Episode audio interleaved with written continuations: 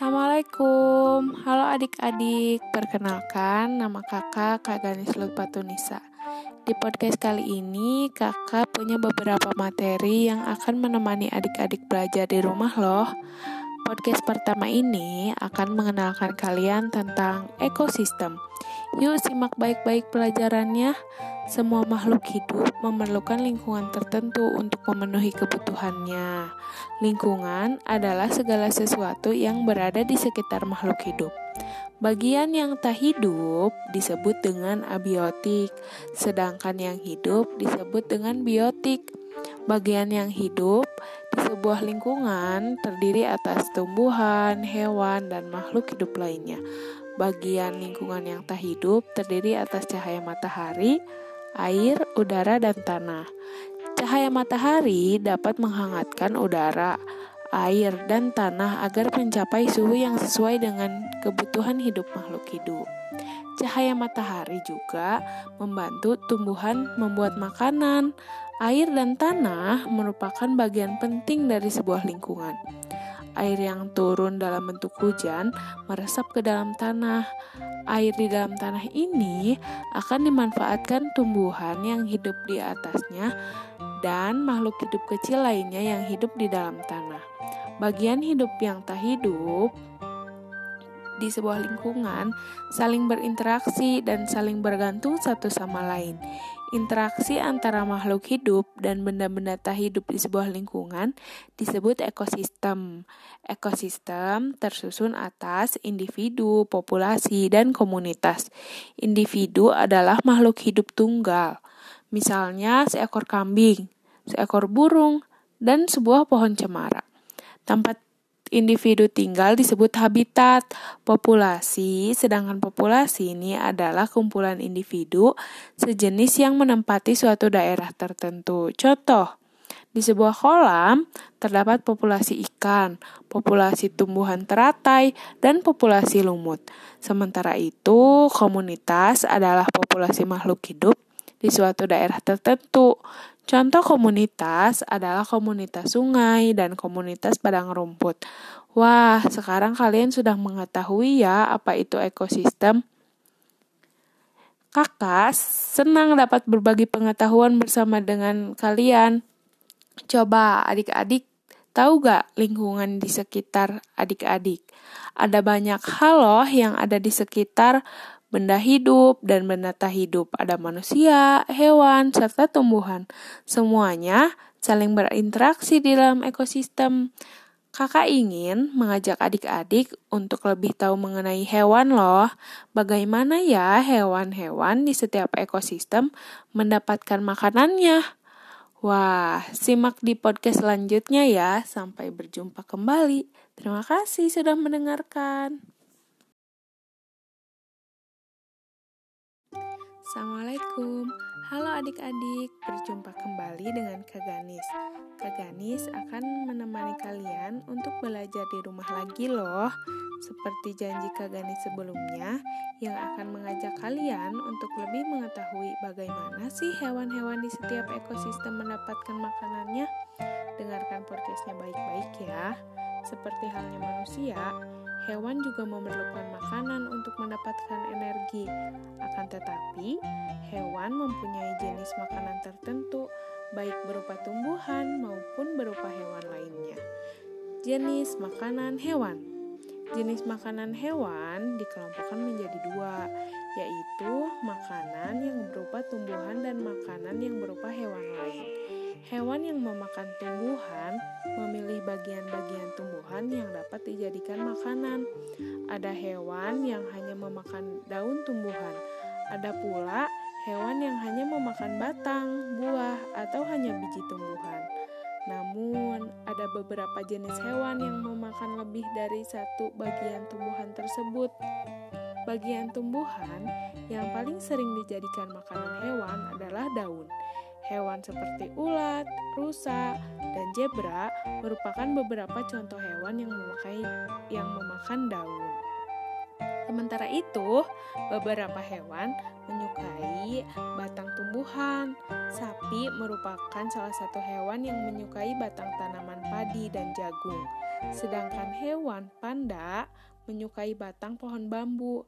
Bagian tanaman berupa buah juga disukai hewan loh. Belatung senang memakan bagian dalam buah dan ini sering kali merugikan para petani buah-buahan. Burung-burung menyukai bagian tumbuhan yang berupa biji. Biji padi sering menjadi incaran burung pipit. Biji kenari sangat disukai para tupai. Beberapa hewan memakan hewan yang lebih kecil sebagai makanannya.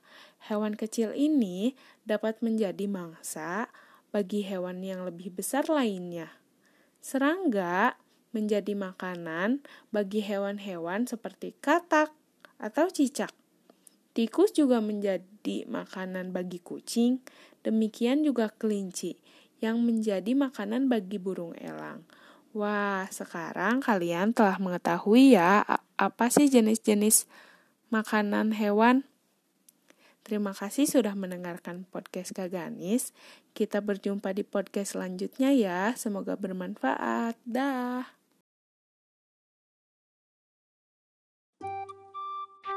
Assalamualaikum, halo adik-adik. Berjumpa kembali dengan Kaganis. Kaganis akan menemani kalian untuk belajar di rumah lagi loh. Setelah sebelumnya kita telah mempelajari tentang jenis maka makanan hewan, kali ini Kaganis akan menemani kalian belajar mengenai jenis-jenis ekosistem. Nah, jenis-jenis ekosistem ini pada dasarnya ekosistem yang ada di dunia menjadi dibagi menjadi dua, yaitu ekosistem alami dan ekosistem buatan. Nah, ekosistem alami terdiri atas ekosistem air dan darat. Ekosistem air ini terdiri atas ekosistem air tawar dan ekosistem air asin. Sedangkan ekosistem darat terdiri atas ekosistem hutan, padang rumput, padang pasir, tundra, dan taiga. Ekosistem buatan merupakan ekosistem yang diciptakan manusia untuk memenuhi kebutuhan manusia. Sawah dan bendungan merupakan dua contoh ekosistem buatan. Sedangkan ekosistem alami seperti contohnya adalah ekosistem air tawar. Nah, ekosistem air tawar ini contohnya ada ekosistem danau, kolam, dan sungai ekosistem air tawar cukup sinar matahari. Tumbuhan yang paling banyak hidup pada ekosistem ini adalah ganggang. Ekosistem air asin contohnya ekosistem terumbu karang dan ekosistem laut dalam. Berbagai jenis ikan, kerang, koral, dan makhluk laut lainnya hidup pada ekosistem ini. Terdapat juga beberapa jenis hewan kecil dan tumbuhan alga yang dapat membuat sendiri makanannya. Sedangkan ekosistem darat seperti ekosistem hutan hujan tropis, sabana, padang, rum, padang rumput maksudnya gurun, taiga dan tundra. Ekosistem darat ini dibedakan oleh tingkat curah hujan dan iklimnya. Berdasarkan ter, Perbedaan tersebut maka menyebabkan jenis tumbuhan dan hewan yang ada di dalamnya juga berbeda loh. Tumbuhan seperti rotan, anggrek, serta hewan seperti kera, burung, badak, dan harimau berada pada ekosistem hutan hujan tropis. Nah, sedangkan di ekosistem sabana memiliki curah hujan yang lebih rendah daripada ekosistem hutan hujan tropis. Hewan-hewan yang hidup di sabana pun antara lain berbagai jenis serangga dan mamalia seperti zebra dan singa. Ekosistem padang rumput memiliki curah hujan yang lebih rendah dibandingkan dengan ekosistem sabana. Tumbuhan khas ekosistem adalah rumput. Nah, maksudnya di padang rumput tumbuhan khasnya adalah rumput gitu. Hewan yang hidup pada ekosistem ini contohnya bison, singa, anjing liar, serigala, gajah, jerapah, kanguru, dan ular. Nah, Sedangkan di gurun merupakan ekosistem yang paling gersang sekali karena curah hujannya yang sangat rendah.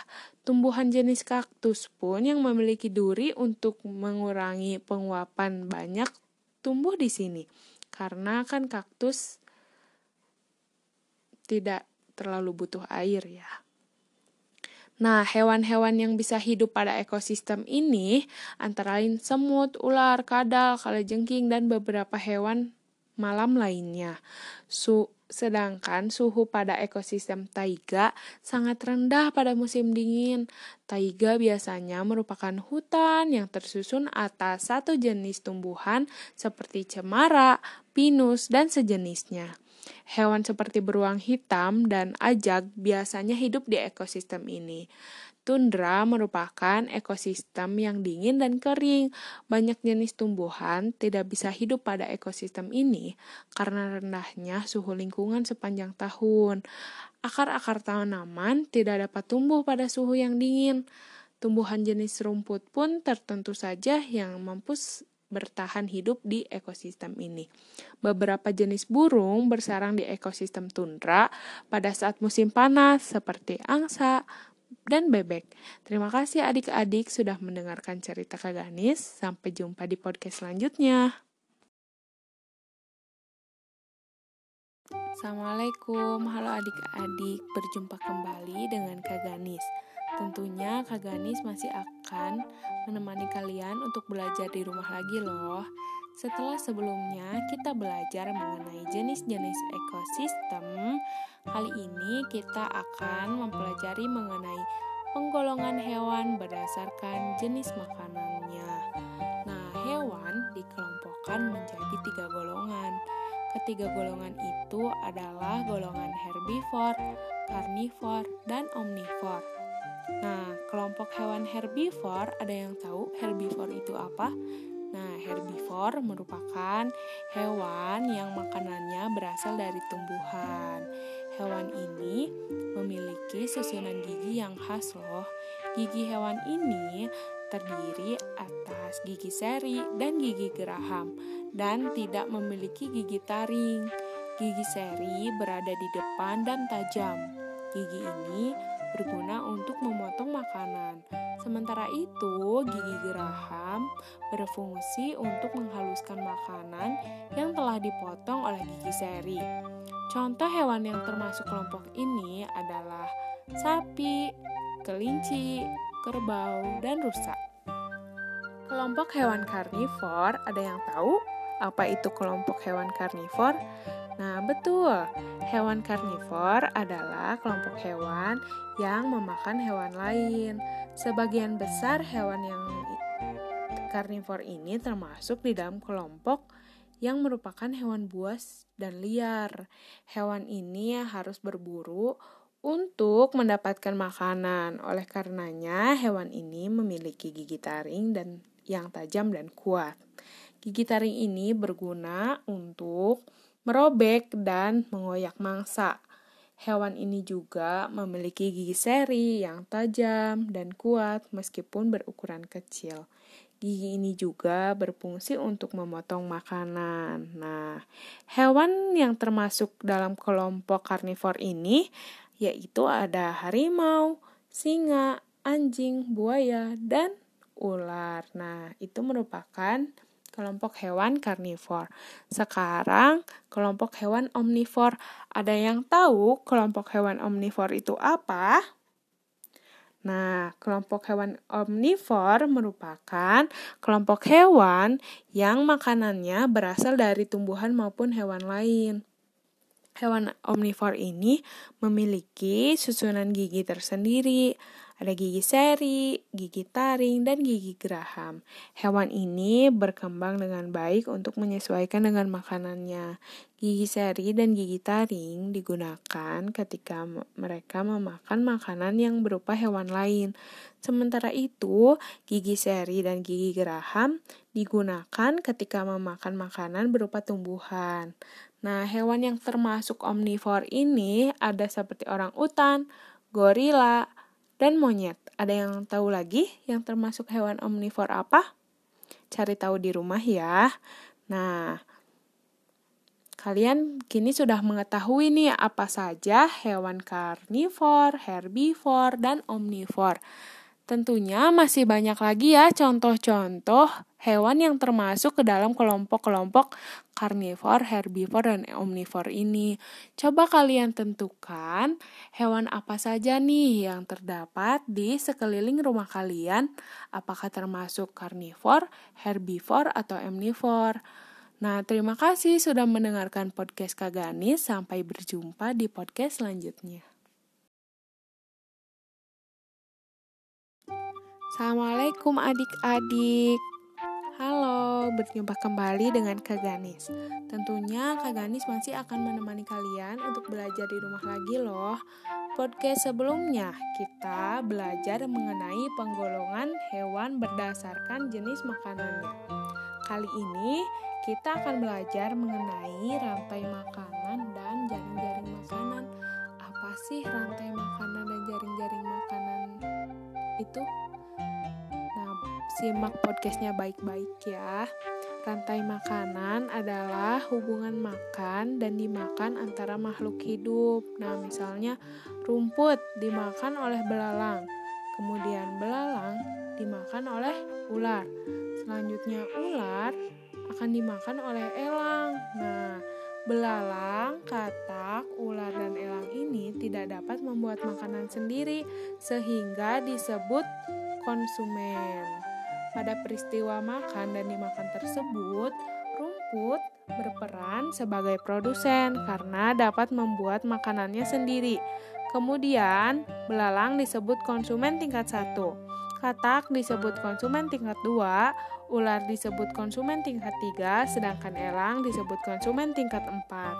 Apabila elang mati dan membusuk, akan menjadi humus yang menyuburkan tanah sehingga rumput akan tumbuh subur. Semua makhluk hidup yang mati apabila tidak dimakan oleh makhluk hidup yang lain akan diuraikan oleh bakteri atau jamur. Bakteri atau jamur itu disebutnya pengurai. Nah, hasil penguraian ini sangat bermanfaat bagi tumbuhan sebagai zat hara. Yang tadi Kaganis bahas itu adalah apa? Ya, betul sekali itu merupakan rantai makanan. Selanjutnya, Kak Ganis akan membahas tentang jaring-jaring makanan. Nah, jaring-jaring makanan adalah sekumpulan rantai makanan yang saling berhubungan. Peristiwa makan dan dimakan tidak sesederhana seperti yang telah dijelaskan pada bagian sebelumnya. Rumput sebagai produsen tidak hanya dimakan oleh belalang saja loh, tetapi juga dimakan oleh burung dan hewan lainnya. Ular tidak hanya memakan katak saja, tetapi juga memakan tikus, ayam, dan hewan lainnya. Pada jaring-jaring makanan tersebut terdapat beberapa rantai makanan, di antaranya adalah sebagai berikut. Yang pertama nih, ada padi dimakan oleh tikus, tikus dimakan oleh elang, dan elang dimakan oleh pengurai. Yang kedua, contoh kedua, ada padi dimakan oleh tikus, dimakan oleh musang, dimakan oleh elang, dan elang dimakan oleh bengurai. Nah, maksudnya yang ketiga nih, sekarang ada contoh jaring-jaring makanan yang ketiga. Ada padi dimakan oleh burung, dan burung dimakan oleh musang, musang dimakan oleh elang, nah elang nanti akan dimakan oleh pengurai. Nah, contoh jaring-jaring makanan yang keempat ada padi dimakan oleh burung, burung dimakan oleh elang dan elang dimakan oleh pengurai. Nah, setelah Kak Ganis menjelaskan tentang rantai makanan dan jaring-jaring makanan, Kak Ganis harap kalian di rumah bisa membuat bagaimana sih rantai makanan dan gimana sih bikin jaring-jaring makanan. Selamat mencoba di rumah ya. Sekian podcast dari Kak Ganis untuk menemani adik-adik belajar di rumah. Semoga bermanfaat. Terima kasih sudah mendengarkan podcast podcast Kaganis. Wassalamualaikum warahmatullahi wabarakatuh. Dah.